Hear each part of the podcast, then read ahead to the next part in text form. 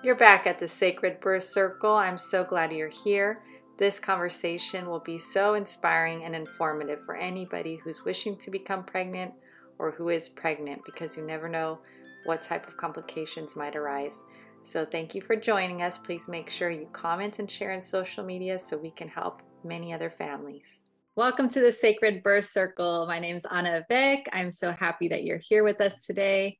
I have a wonderful guest to share with you, and I'm very happy to have her. Let's go ahead and introduce our guest here today, Jaye Wilson, who many of you may know from Melinated Moms, but we're going to get some of her story today, which is really exciting because I've met her kind of professionally in what we do, trying to advocate. And I've heard a little bits and pieces, but this will be helpful for anyone who's pregnant or going on that journey because I feel like the more we share stories, we're going to help each other and empower each other for anything that might come our way because you never know what you're going to get with pregnancy unfortunately. You start off low risk and then you start finding out you have this and that situation. So i think it's really powerful to hear people's stories. So jaye why don't you introduce yourself and let us know about you and your background and then we go into your story next. Sure. Um, first of all again thank you so much for the opportunity um, to share my story and to you know just be in community with one another uh, my name is Jaye Wilson. I'm the founding president and CEO of Melinated Moms. We are a community centered women empowerment organization that primarily creates more opportunities for moms, women, and birthing people to have the support that they need, right? That's, um, that's self reflective, but also um, that is uh, rooted in advocacy, community engagement, education, and opportunities just to connect and grow, right? So I'm super excited to be here. Um, I can't wait to really dive into our conversation. Thank you so much. I think I was connected through Sam with you because she took your training the first time and yeah. she got us all involved at Push for Empowered Pregnancy to try to get the training that you provide, which is uh, finding your roar. And yes. that's really great because for me, it's like you're continuing to expand not only like what you're able to advocate yourself, but you're trying to amplify everyone's message. And it's really a community effort. You know, we all have the same, I think, overall goals of producing um, healthy pregnancies and having a supported family and having, you know, great birth outcome for both mother and the baby. So mm-hmm. I think it's really powerful what you guys have started. And, you know, you can share a little bit about that at the end if you like to go more into what you do and your current projects, but we want to get to know Jaye today. So you have been through several pregnancies, I know. So if you want to start at the beginning or whatever order feels right for you, feel free to let us know, you know, a little bit about your history and what that actually showed you as far as your calling and what you're doing now. Yeah, sure. Um, so um, I am a four-time survivor of preeclampsia. Um, preeclampsia is a high blood pressure disease that um, can develop during pregnancy and also can linger after. Um, I unfortunately have had several losses due to my preeclampsia. Um, so you know, I can just go through my my journey. Um, so my first pregnancy was when I was 19.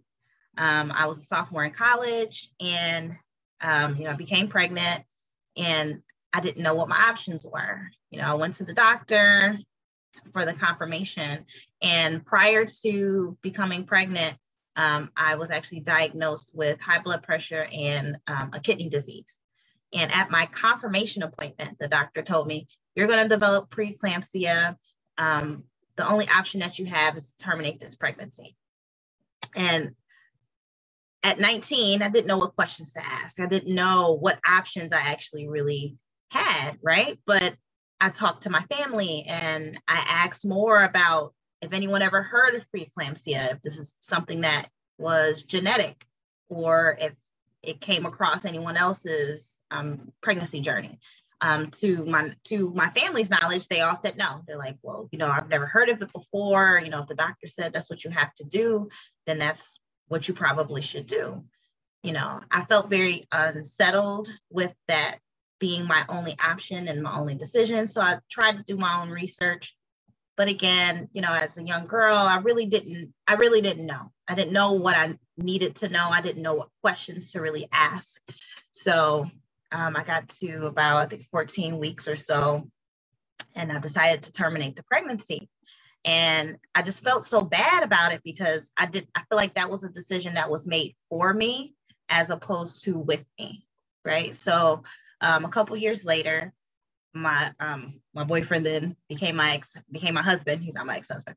And um, when we got married, we decided, yes, let's try again to have children. Let's figure out what our options are. And we actually went to preconception counseling, met with the doctor, talked about my history with my first pregnancy. Um, the doctor was really surprised and confused. He's like, well, why did they tell you that was your only option? We could have done X, Y, Z, elemental P. So there's nothing you can do about the past, right? Hindsight is always better than foresight.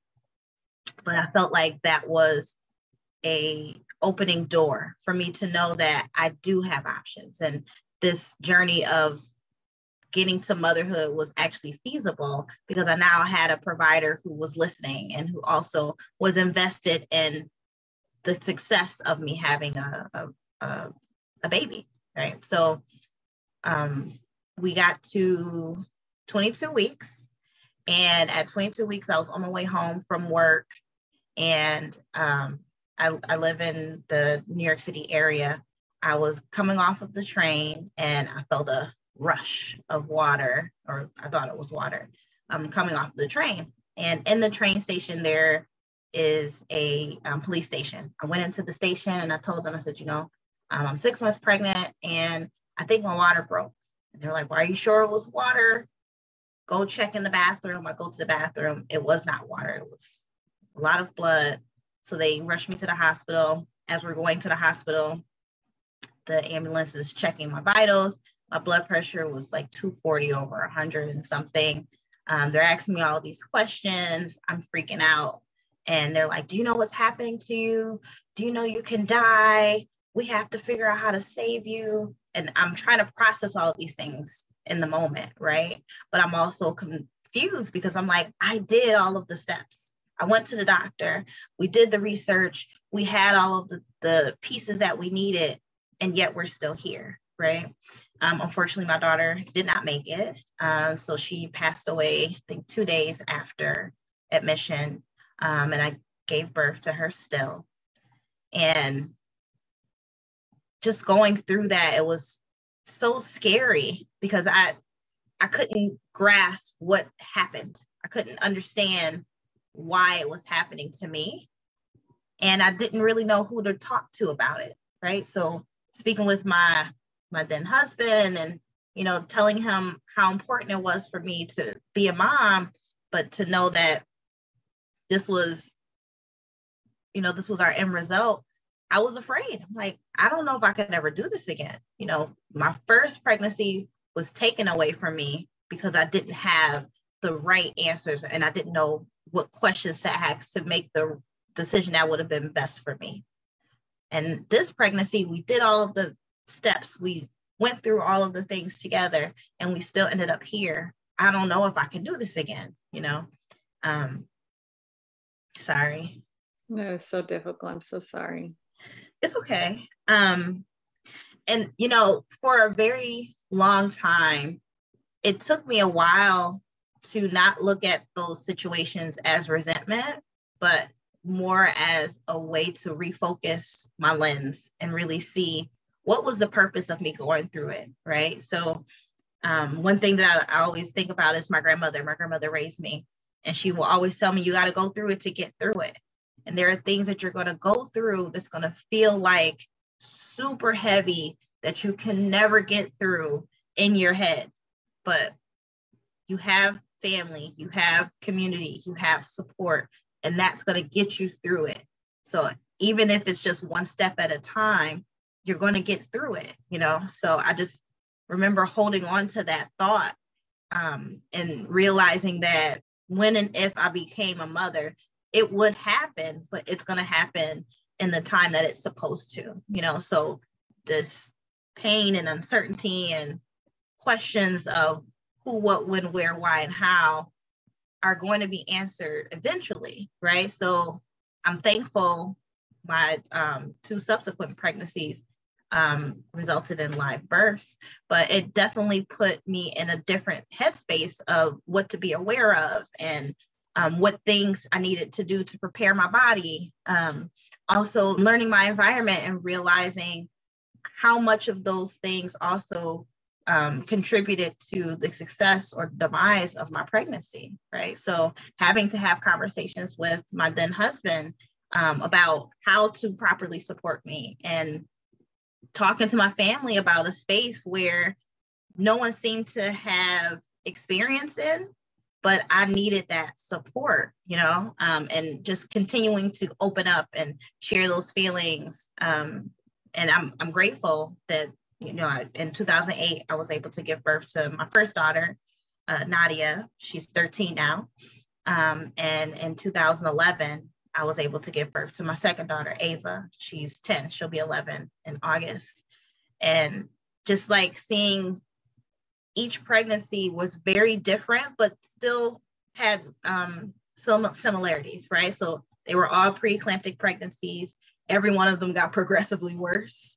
Um, once I got to my last daughter, um, oh my lord, it was just so much that ended up happening from her pregnancy um, that even now I'm still dealing with. So after having my last daughter, I developed a heart condition and still to this day, I'm taking medication and I'm really aware of um, the cardiac impact of preeclampsia, how it has long term effects. So, all of that, no, it was a super long story. all of that really helped to put together the pieces of why I'm doing the work that I'm doing and how Melinated Moms has developed into an advocacy network, um, even though my initial intentions were just to create a space for community engagement for mommy friends, right? So we were all connected through the commonality of being moms and birthing people. But when I started to ask the women who would come to our events or who would, you know, participate in different things we were doing, I would ask them, how do you describe melinated moms to other people? And they would always say, you're an advocacy space. You're a voice for moms to talk about the things that a lot of people don't know or don't experience or don't witness. Um, you give us a voice in a space that is safe. Um, and you give us uh, all of these different resources of what options we have um, to turn you know these different opportunities into something um, more fruitful as opposed to just a very limited scope of who you are or who you're going to become um, going from a woman to a mom. Does that make sense? Mm-hmm. yeah definitely. I think what you touched upon when you're talking to your you know other family members not knowing about this condition that's really important because i think things have changed. Like we're in a shift now where there is much more information available, yeah. you know, thanks to social media, internet, all that, and people actually speaking out and sharing stories, which previously might have been more kept inside because of the culture, you know, shame or guilt, like especially if you have had loss.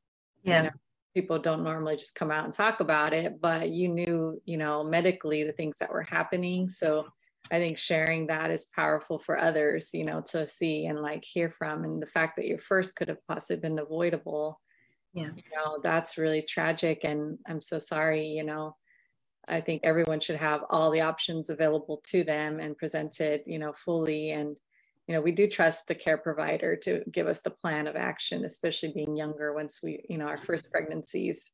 We're yeah. like, okay, you know what you're talking about, let's do that, you know, and you don't ever question it, especially with preeclampsia, which is dangerous for you as well.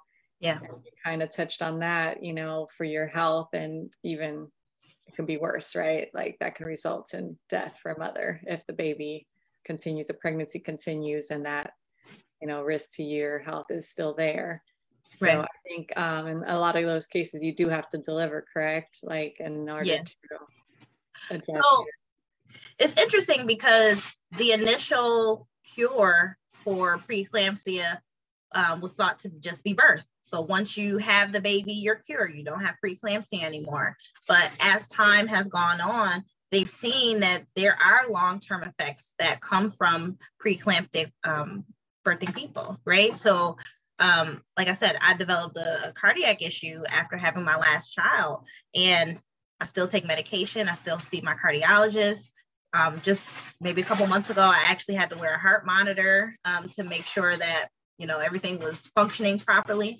Um, but even going through my pregnancies 10 and 13 years ago and further on, um, I could have easily been able to tap into the preeclampsia foundation. I had no idea that that was even a thing, right? So it wasn't until I started to do this work and I formed my organization that I found out any of these resources were available, you know? So for me, it's really learning how to tap into the community that really needs these resources, right? And being very frank and, and transparent, Black and Brown communities are suffering at a disproportionate rate of having high risk pregnancies, of having preterm labors, of having stillbirth babies.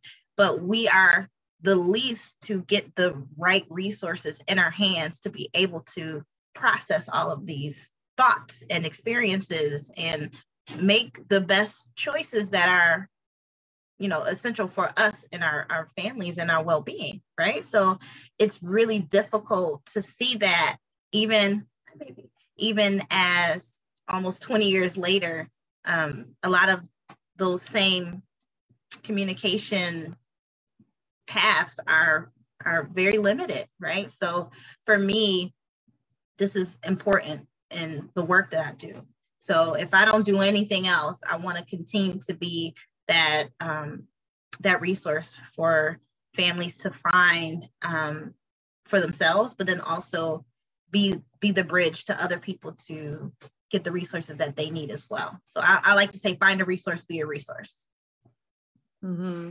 Mm-hmm. I mean, and just I don't want to focus like heavily on preeclampsia, but that does, you know, obviously come up in your pregnancies.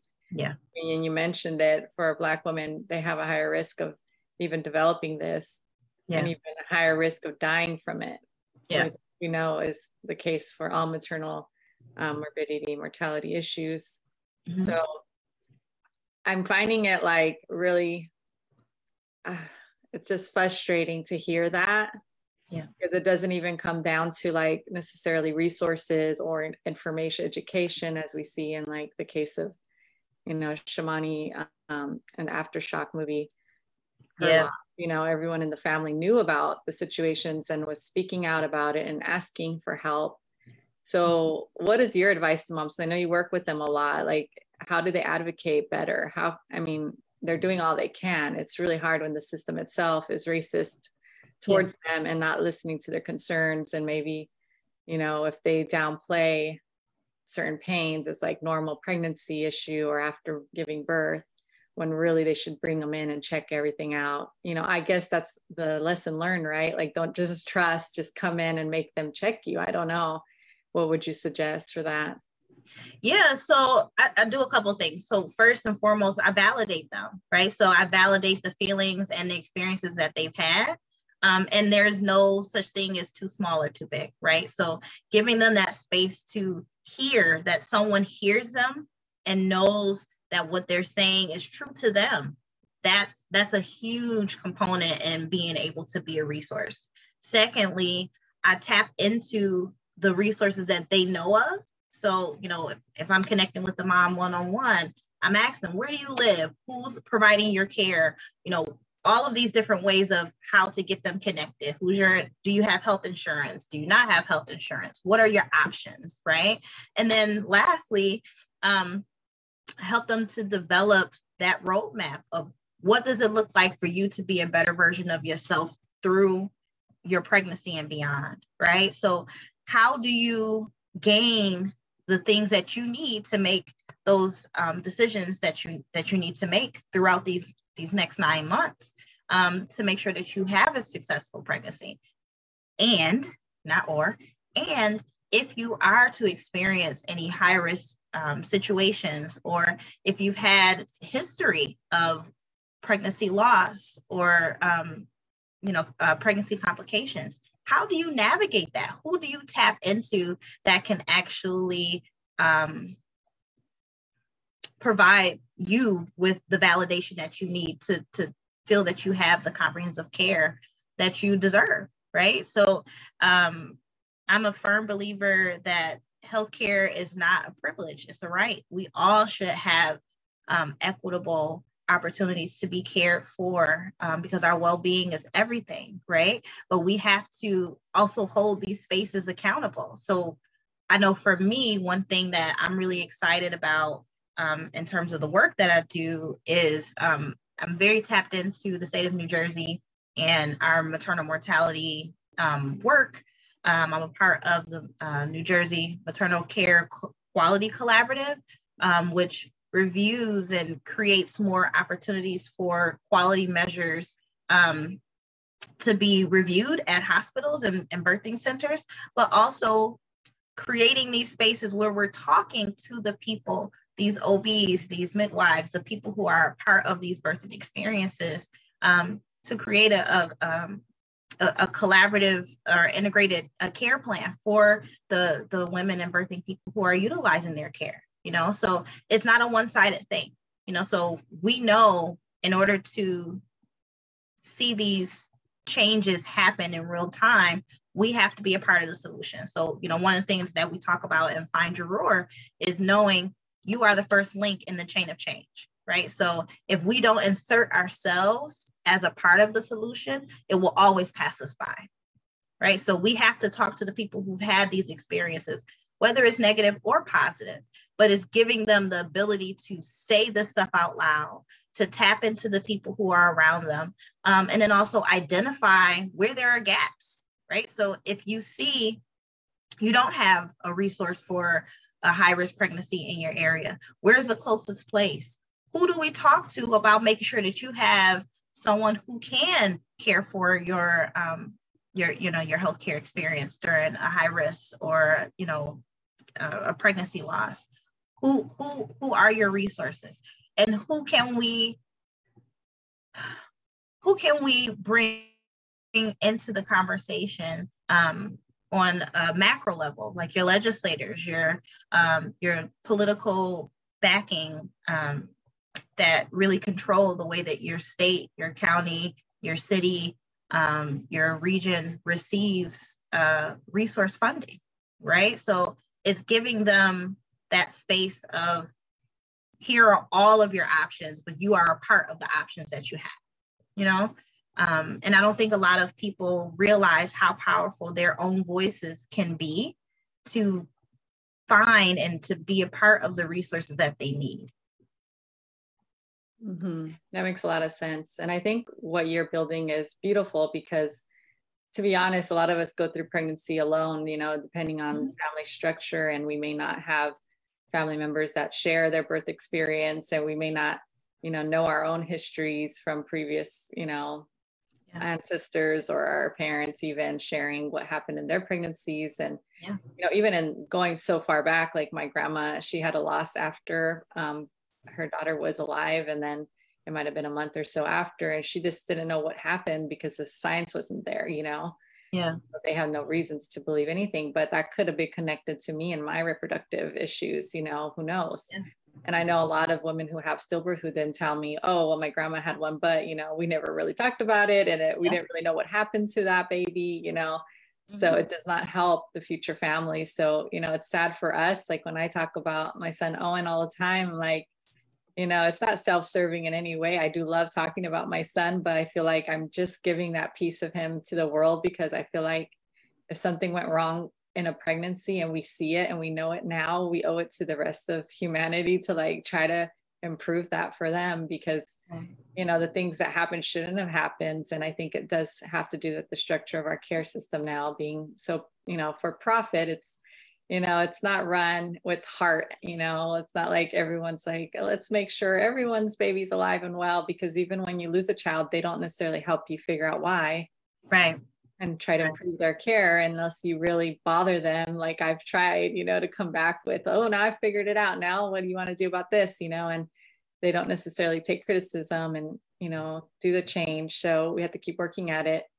And i think it's hard to be the person it happened to and talk about it so i find it really you know brave for everyone who does it because it is a trauma that we're reliving um, and i think it does help you know to kind of process it and like you do where it's like now I have a meaning and a purpose and I'm using this to help other people. But it's still like really horrible that it happened, right? Yeah.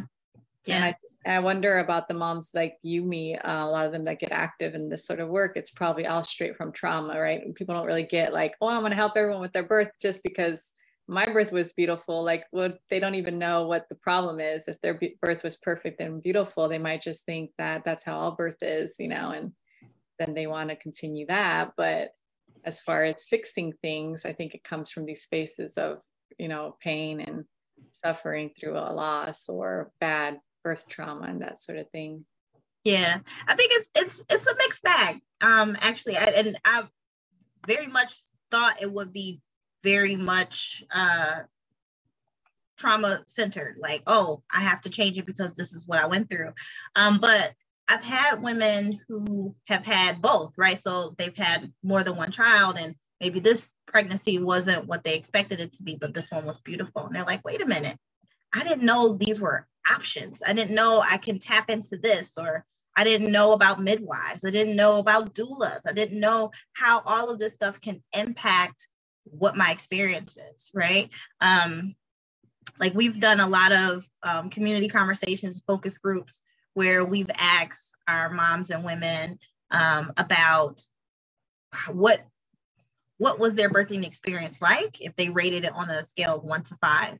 And the majority gave us a five rating. We're like oh that's great. What made it great? Or what made you give it a five? And almost all of them were um, their basis of their answer was, well, I survived.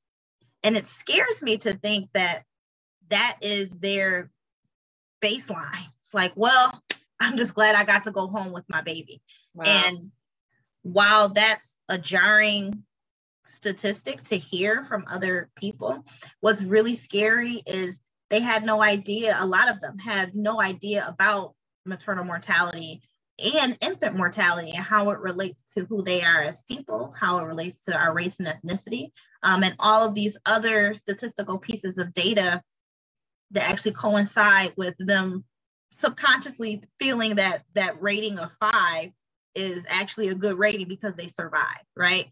Um, so giving them that knowledge of, well, yes, I understand why you think surviving was a, a five, uh, you know, five experience, but here's here's the history of why that's that that that exists um, but also why we need to change that right? Your baseline shouldn't be just survival. You're supposed to survive childbirth.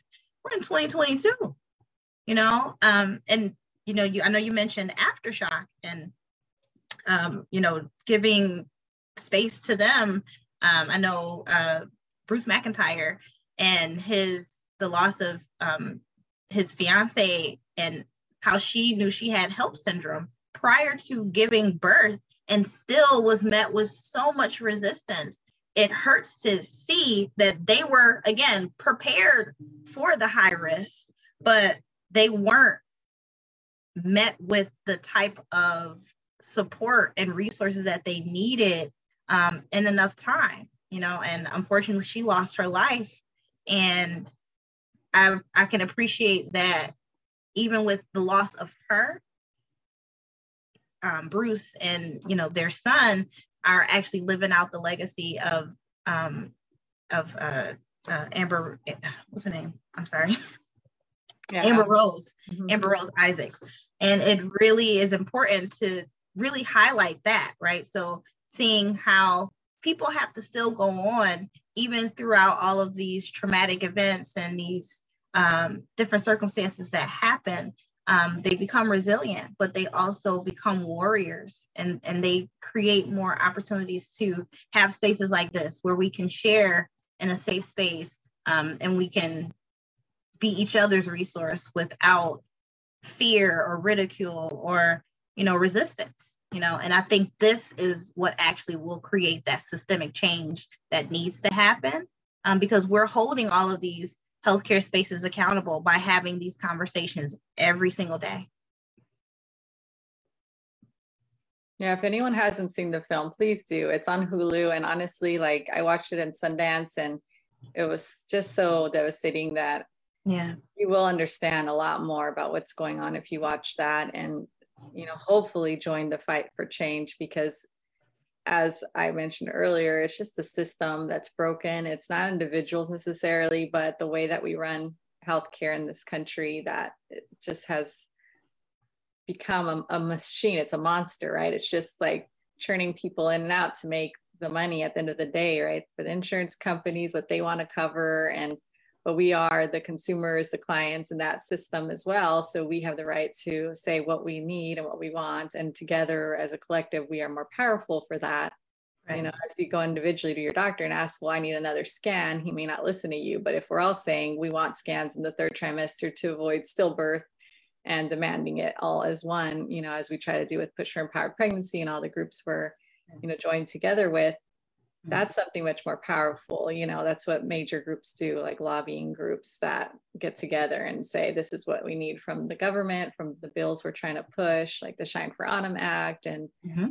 another one coming too for um, just including stillbirth and all the work that we're trying to do because at the end of the day like that is the worst outcome as well as a mother dying like right. dying at the third trimester it should not be happening right. more half should really be preventable. And in case of maternal mortality, it's over 60% or more should be preventable. So right. for mother to die, it's not just a tragedy, it's outrageous, you know, in this country. And yeah. we are allowing it to happen. And we're just sitting ducks in the situation if we're just going through our normal care system and assuming that they're going to do what's best for us. And it's hard, you know, you don't normally question that. I think because you know, as a child, you're taken to your appointments and you go and you just expect whatever they're giving you and telling you is the right thing. They're the doctors, they have the education. And then you become an adult, and this is kind of like your first transition into being the mother figure and everything. So you don't really understand, like, there might be some things they're missing. Right. And you may know more than them in this situation because it's your body and you're holding the baby inside of you and you can feel changes before them. Mm-hmm. You know, where they may not and they're running their normal tests which is nothing to them but they might not catch it all so right. they have to listen a lot more and that's why like the cdc's campaign hear her is so important to us because if you're not listening to your patient and taking into account symptoms then you're not really providing adequate care and you're going to miss something like we have been Right. And that goes back to what we were saying earlier with making sure that we're validating these experiences, right? So creating spaces where moms, women, and birthing people are comfortable with sharing out loud what's happening to them. Um, a couple years ago, I actually did a talk on uh, maternal health and um, mental health awareness, right? And understanding how there's so many stigmas that come along with expressing, you know, um, postpartum depression or um, any previous mental health issues prior to pregnancy um, especially with communities of color. Um, we've seen that there is a again a huge disproportionate rate of black and brown families. I think it's 2.5 to 3 times are more likely to have children removed or have involvement of child protection. Um, and just think about how that also impacts the stress that they're having on a pregnancy um, allostatic load. Um, and and the resources that they have available in that moment, right? So we always talk about implicit bias and how that comes from the healthcare space, right? But there's also an implicit perception, right? So as a patient, you may perceive anything that I say to this provider can hinder me from getting the help that I actually need. So if I say something out loud that they don't like, or if it goes against what they're suggesting to me, are they going to use that as a defense mechanism to cause more harm, right? Which also increases their rates of maternal mortality, infant mortality, um, and you know higher risk for um, stillbirth, stillbirth and preterm labor. So all of these things are really interconnected. And I know you know we're talking about stillbirth because that is the topic, but all of these different intersections of how um, birth can be a traumatic experience for people it comes from recognizing how all of these things feed into what's what their experiences are right i know my experiences um, each pregnancy i had they were very different um, but it was traumatic enough for me to say, I never want to do that again. I love my children. I'm grateful for them. Um, but I know, you know, health wise, it will be incredibly dangerous for me to try again. But just knowing how much I endured in those nine months of carrying these these kids, I'm like, I don't ever want to risk them not having a mom because of how the system is set up, you know. And I'm in this work every single day, but I'm still just as much at risk as anyone else, right? I know we've, you know, you've heard the story um, about Shalon Irving, an epidemiologist who literally wrote the book literally wrote the book on these um, health disparities and complications and how it relates to um, Black and Brown women um, in their pregnancy experiences. And she also lost her life, right? So the same things that she literally wrote the book about, she was a victim of. This woman had two uh, doctorate degrees. So it's so many things that really compound um, the likelihood of Black or Brown women um, experiencing loss of themselves and of their children. Um, and we we just we have to take that power back and we have to be in the driver's seat of creating the change that we want and we need to see. And we're not going to ask for permission. You don't have to ask for permission to advocate, right? You just do it. You show up, you show out, you create change, you show them why things need to change, you know, and it shouldn't have to change just from them seeing the death rate go up, right? Um, I often talk about how I'm tired of seeing us live on paper but die in real life. Why am I only valuable to you as a statistic on a piece of paper, right? And why is my baby only valuable to you when you can study it in a lab? Like that's heart wrenching, right? We want families to be able to thrive and go home together. Um, but these systems are not set up to to really do that, you know. So we're the only people that can really change that trajectory for ourselves, you know. So I'm I'm I'm grateful again to have this space with you so that we can talk about this because there are there are families that don't think that it impacts them because they haven't seen it um, but you don't want to wait until you've been affected by it for you to take action, right? So take this knowledge in as that piece that you needed to spark conversation, right? And spark interest in um, creating more opportunities to grow and to change with other people, you know. Um, getting involved with you, getting involved with Push for Empowered Pregnancies, getting involved for Melinated Moms, right? I'm so grateful for our partnership. These are the ways that we have um, more outlets and more opportunities for our stories to inspire others, but also for others to see like how much their lives literally can depend on having spaces like this, you know? Mm-hmm. And I want to just say though, because when we start to talk about the Black maternal mortality rates and the stillbirth rates and how much higher it is, I don't want people who are not Black to think this is not their problem. Oh, yeah. Start to assume that it's not going to happen to them because they're not as likely. I had, you know, a very much lower chance of this happening. And the fact that stillbirth is really under 1% and it still happened to me, somebody mm-hmm. educated and obviously not colored skin, but I am Latina, but still, I don't know that that came to play or not. Mm-hmm. Um, but I did come in by myself without my husband that night. So I do think there's bias with single women and things that could have been at play there. But I mm-hmm. didn't wear my ring normally, you know. But mm-hmm. uh, I think there are things like that that could come into play for us. But I just think in general, people need to understand this is not just because someone is Black that's happening. That's not your risk factor being Black. Like it's not because of your um, things with your health necessarily, it's the treatment. Mm-hmm. Um, and I do think seeing it as like, okay, this is a black issue right now is not looking at it right because it's all of our problem. It can happen to you too. Mm-hmm. And I don't want people to be like, oh, okay, this is their fight right now, you know, and sitting by and that nothing will get really done because we all have to agree. We all have to fight together on this sort of thing, you know, uh, mm-hmm. uh, the allies and also just understanding that it can affect your own family too. Um, mm-hmm. Um, anybody can have a stillbirth. You know, if you're a low risk pregnancy, you have a higher risk. What does that tell you? That tells you because low risk pregnancies get less care. You know, they're not looking for things, they're not giving you all the same amount of scans that you can fall through the cracks of the same system. That's the problem here. Mm-hmm. So I just want to point that out because sometimes I feel like it gets siloed and it gets to be where, oh, that group's fighting for it. It's okay. Melinated mom's taking care of it, you know, mm-hmm. um, like all the other groups. But we're Push for Empowered Pregnancy. We're a, a variety, you know, we're not um, any particular, I don't know, color or whatever. So I'm just saying, like, we look at it like stillbirth is a problem for everyone.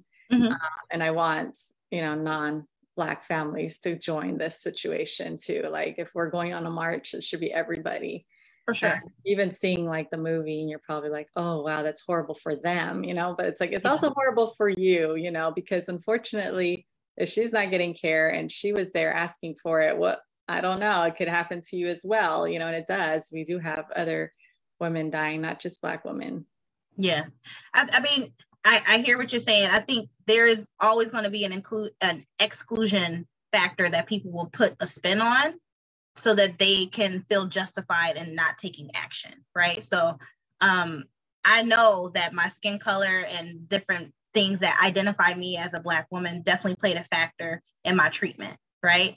Uh, we also know that those are consistently issues that Black and Brown families have um, and for us at Melinated Moms, we're not just about your race or your ethnicity, how you physically show up, right? But it's also how race, ethnicity, culture, language, gender identity expression, all of these things play a huge factor in the way that you're able to obtain care, the way that people perceive you, um, and also um, the things that are made available to you. For me, I went to almost every appointment with my husband, and they asked me to present a marriage license to validate if I was pregnant. I'm um, to validate if I was married. I've never ever seen that happen, and I'm a nurse by by trade. I've never ever ever asked a patient for their marriage license wow. to provide their care. You know what I'm saying? So like I get it, you know, and it, it definitely isn't something that we need to do a us versus them on.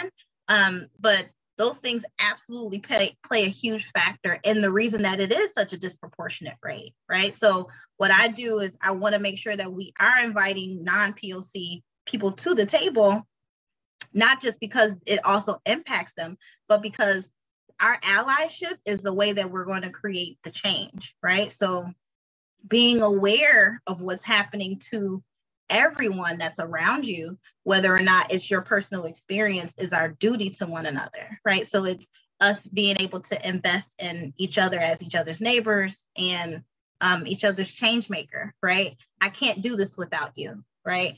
Um, but it does play a factor. It does create more separation in what's available and what's not, right? But we have different levels of um, involvement that we can use our privileges into who we are and, and how we move in these spaces to our advantage, right? So um, a white woman, a Latina woman, a Black woman, all of us have different levels of understanding um, the world around us and how we can navigate it and how we can bring more things to the forefront, right? So I don't want to exclude that from the conversation. I want to definitely include it, um, but I, I, I hear you, you know, and saying like this isn't just a POC issue, right? Um, but I, I do want to make sure I'm clarifying. Melinated moms give space to everyone, you know, but we definitely we highlight the things that happen to Black and Brown women because it is us, right? That's me. That's my community. I identify on many different angles, you know, but I I don't want to separate um, our goal or our mission um, just by race or colorism even because that's a whole nother conversation we can get to but um I, I, get what you're saying yeah i mean honestly like i'm reading the quote to you guys because i love it. Martin luther king and justice anywhere is a threat to justice everywhere. Mm-hmm. so we're caught in an inescapable network of mutuality tied in a single garment of destiny. Whatever affects one directly affects all indirectly. So that's kind of something i've always lived by because we are connected and i don't feel like i don't like when i see that where i feel like people are not joining together to support one another just because they don't see themselves as the one being affected. Right right. And i mean you know it will happen because that's how people are right? Um but when we're able to again have these conversations with each other and really put that on front front street and give people the opportunity to see how it does relate to them because we're all people, because we're all using the same systems, because we're all a part of the way that these things either continue to flourish or never change, rather, um, or the way that we dismantle it so it becomes more inclusive, right? But it, it comes from us inserting ourselves as a part of that solution and knowing that we all have responsibility to one another, you know? Um, you know, I'm, I mean, we're both women of a certain age. And there are many things that we've seen um, change and evolve over time. And it has come because people have been vocal about it, right? So creating more opportunities and rights for um, same sex families, for different uh, gender fluid um, identities to show up in the birthing space. Like those things came not just because one person said something, right? It came because more and more people collectively said, let me support you because you are a part of my community. I'm a part of the way that you're going to be um, represented represented in this space, right? So birth, um, birth, loss, stillbirth, um, all of these places. I'm sorry, super loud. Um, it's no different, right? So we're we're learning how to lean into one another um, and see each other for our commonalities instead of just our differences. Mm-hmm. Mm-hmm. And like as somebody who has had a stillbirth, I mean, I never thought it could happen to me, and that's also a problem with our mentality. You know, like thinking, well, I did all the right things. I I had good insurance. I went to all the appointments. I took my vitamins, but mm-hmm. the piece that was missing was the care level and also the understanding of the risk and what I needed to do and um, feeling like in a way untouchable in a pregnancy after a, a previous one that went perfect and being mm-hmm. told everything was perfect every appointment. So i just think that sharing like what you've shared today with the preeclampsia that you've been through and it's important because you know we're all low risk out at the start pretty much unless you've had some kind of previous issue. And so i think we all should go into it knowing that pregnancy can develop and have certain issues pop up for you yeah. always be very bold in speaking out and use that voice you know in your appointments like you're already a mother we see that a lot mm-hmm. because you need to advocate at that point when you're pregnant. Yeah. And and also encouraging those conversations with your family. Um i'm a huge component of having those intergenerational moments.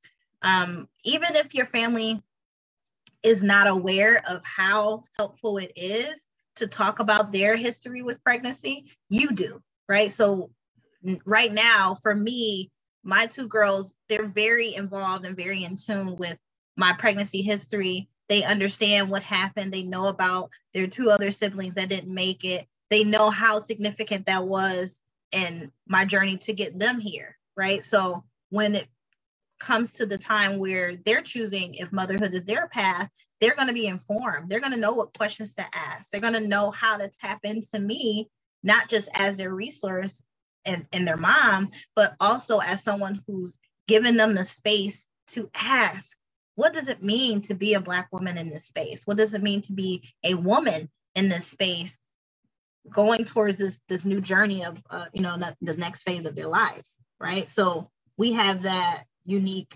responsibility and, and honor of teaching our children the significance of their voices and how that also changes the way that things are going to be in the next 10 years, 20 years, right? So hopefully these conversations will become better as opposed to worse, right? So we've seen Black maternal health completely decline over 20, 30 years, but we are also seeing having more advocates and spaces to talk about things like this with you, um, we're going to change the trajectory of that, right? We know how all these things impact all of us. Um, but it, it changes with spaces like this. Sorry, I keep saying the same thing. no, it makes sense. We need to drill it in their head. it's going to help. Don't give up. Now, I do feel like sometimes it's hard working as an advocate and you know, we all just volunteer. I don't know about others, but I do this for free because I really want to and I want to see change and I don't want anyone to suffer the way that I have in my family. And, you know, knowing knowledge to me, it needs to be transferred and, you know, continue to help other people improve, you know, and have a better outcome, especially if there's something that I feel could be easily done or, you know, just demanded because it comes to that sometimes. Like, check me out for everything. I went a little bit crazy in my pregnancy after loss because I was like, I had no answers at that time what happened with my previous loss and my two miscarriages. So I was just like in a state of like, it's gonna happen again. I know it's it's gonna be a different way possibly, but I just was mm. like on point, like just anything I felt different. I was like fighting over, I need this tested until they finally found things and yeah. you know, made sure that I got treatments and I just didn't rely on the fact that it's going to be all good and they're they're going to know what they're doing and stuff. So, I mean, it did yeah. change me and the way that I proceeded with my own pregnancy. So, I kind of want to get, rub that off to all the moms like yeah, trust your doctor enough to like take the care advice, but also you can get a second opinion or if you're not happy with them, go to another provider that is listening to you. Yeah. You know, there's a lot you can do and you know, you don't have to just take the first thing that's said to you. Right. Yeah. Um and like you said, like being a part of your care, you know, so don't let the care just happen to you. Um, insert yourself, you know, this is your experience and this is your child, right? Um, I also I can share with you, I have a um a list of questions that I developed with some of our doula friends to really help us um, empower more um, moms, women, and birthing people to ask the questions that they need answers to um, without feeling that fear of being, you know, pushed back or the hesitancy, right? So it gives them the words that they need to um, express themselves and to um, express their concerns. So I can definitely share that with you yeah. and to share with the, the audience. Um, yeah, so I, I I really know, like for me, when I was pregnant with my oldest daughter, um, I just constantly was told, you know, let's just terminate this pregnancy. It's really terrible, this, this, this, this. But it took me understanding um, my advocacy started with my pregnancy, right? It started with me knowing like I've changed all of these things about myself and my life, my household, and whatever. I've removed all these stressors. I am not about to let you people stress me out and tell me that my baby's not worth it, right? even if unfortunately I had to go through the same experience, I knew that I was going to go into it the way that I needed to, um, because I'm going to push for what I wanted, which was, you know, to have a live baby, right? But it's also understanding, you know, again, if I'm constantly getting resistance about um, the type of support I want or I need, um, I have to be it. You know, if they're not going to give it to me, I have to be it.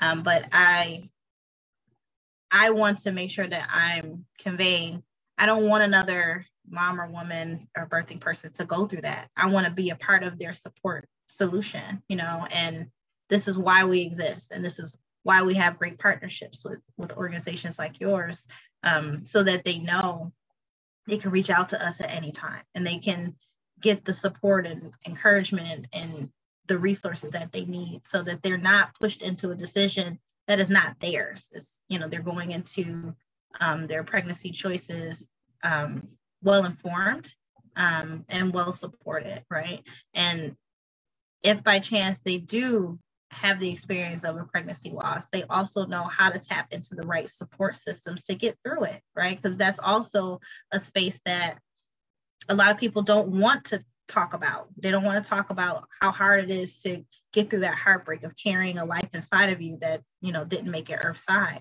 So I think it's also important to highlight that, you know, the support groups and um, different counseling opportunities that are available through organizations like ours, um, that is also very pivotal in making sure everyone has equitable support, right? So I definitely want to make sure to put that out there. Yeah, I think that's so important because unfortunately, even with stillbirth, we want to prevent them all, but we can't all. Um, sometimes there is an issue, and only about 10% are genetic, but there are other issues that might happen and might be too quick, you know, to catch, especially with the level of care we all get at the beginning. So I just want everyone to know that there are support resources and we have a lot on our website as well. So everyone feel free to reach out. It's always hard when it happens to you, you feel so alone and like this just happened to me and nobody else around me, you know, and you'll come to realize it does happen sadly so much in our country and mm-hmm. there's other women like you that are you know working through all these feelings and their partners as well. We have you know dads now speaking out which is really uncommon up until now. There yeah.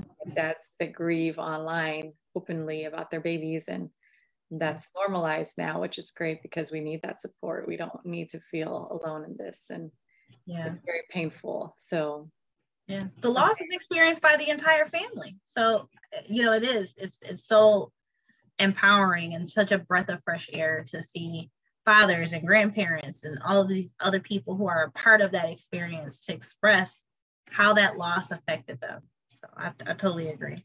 Yeah, my friend uh, Brittany has another group, Surviving Siblings. I'll plug because she's talking mm-hmm. about the siblings grief too, which is heavy for a baby uh, child before the loss or after even they might grieve not having their siblings. So we need to be able to support those little ones too. And is there anything else you'd like to share about your group, what you're working on now? I know you always have a lot going on, so feel free to plug whatever you're doing. Yeah, um, so you know, um, we have our upcoming fundraiser October 29th, um, where we're raising funds to open up a um, a birthing center in Trenton, New Jersey. Uh, Trenton is a maternal health desert. Um, it is also a city that is, you know, um, majority populated by Black and Brown families. Um, so we want to be a part of that solution of providing care um, and support to the families that need it. Um, we're also going to be launching uh, Melinated Moms University in September. so definitely be on the lookout for that. That's um, we're going to be housing um, our, you know, our Find Your Roar training as well as other programs uh, where we're providing those resources that moms always ask for, all in one really cool um, platform. And then last but not least, it's just continuing to support each other. You know, so tap into melinatedmoms.com. Send us an email at contact us at melinatedmoms.com um, if you have any particular questions or inquiries. And you know, we try to make sure to we respond quickly um, and we find the resources that they're that they're asking us for. So you know, I just again I appreciate the opportunity.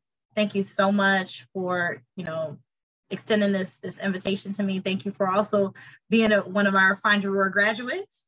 Um, and really, you know, seeing how impactful it is to utilize your voice in a space like this. So, thank you again.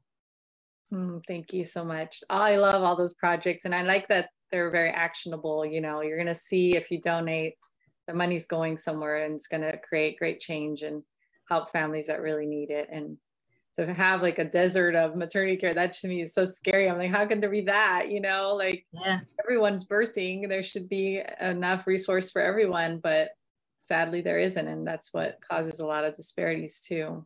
Right right. But we have these conversations to change it so mm-hmm. I'm, I'm, grateful for it. Thank yeah. you thank you so much Jaye. Thank you everyone for watching. Please let us know if you have any future questions for her as well um, I will say she is one of the people in the community who does, you know, really support others in doing this work. So, you know, I tag her all the time and she always shares. So thank you, Jaye, because I know we all have different audiences. So it helps. We all reshare each other's information and resources. So thank you for that as well. And hope you have a wonderful day, everyone. Take care. Bye. Bye.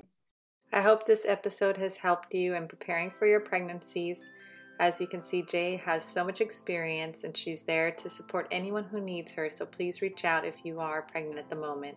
Remember to share this episode on social media so you can help others in your circle grow their knowledge and have a better birth outcome.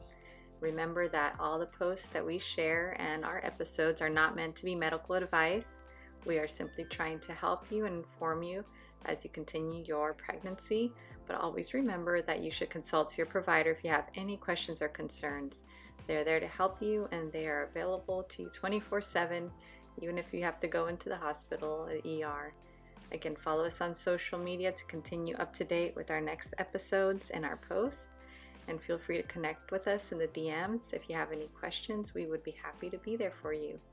You are not alone. This is your community, and we hope that you will continue to watch our future and past episodes to continue to add to your knowledge as we interview birth workers, providers, researchers, and even people who have experienced different births so that when you get to your birth, you'll be a little bit more informed and prepared for whatever comes your way. Goodbye for now.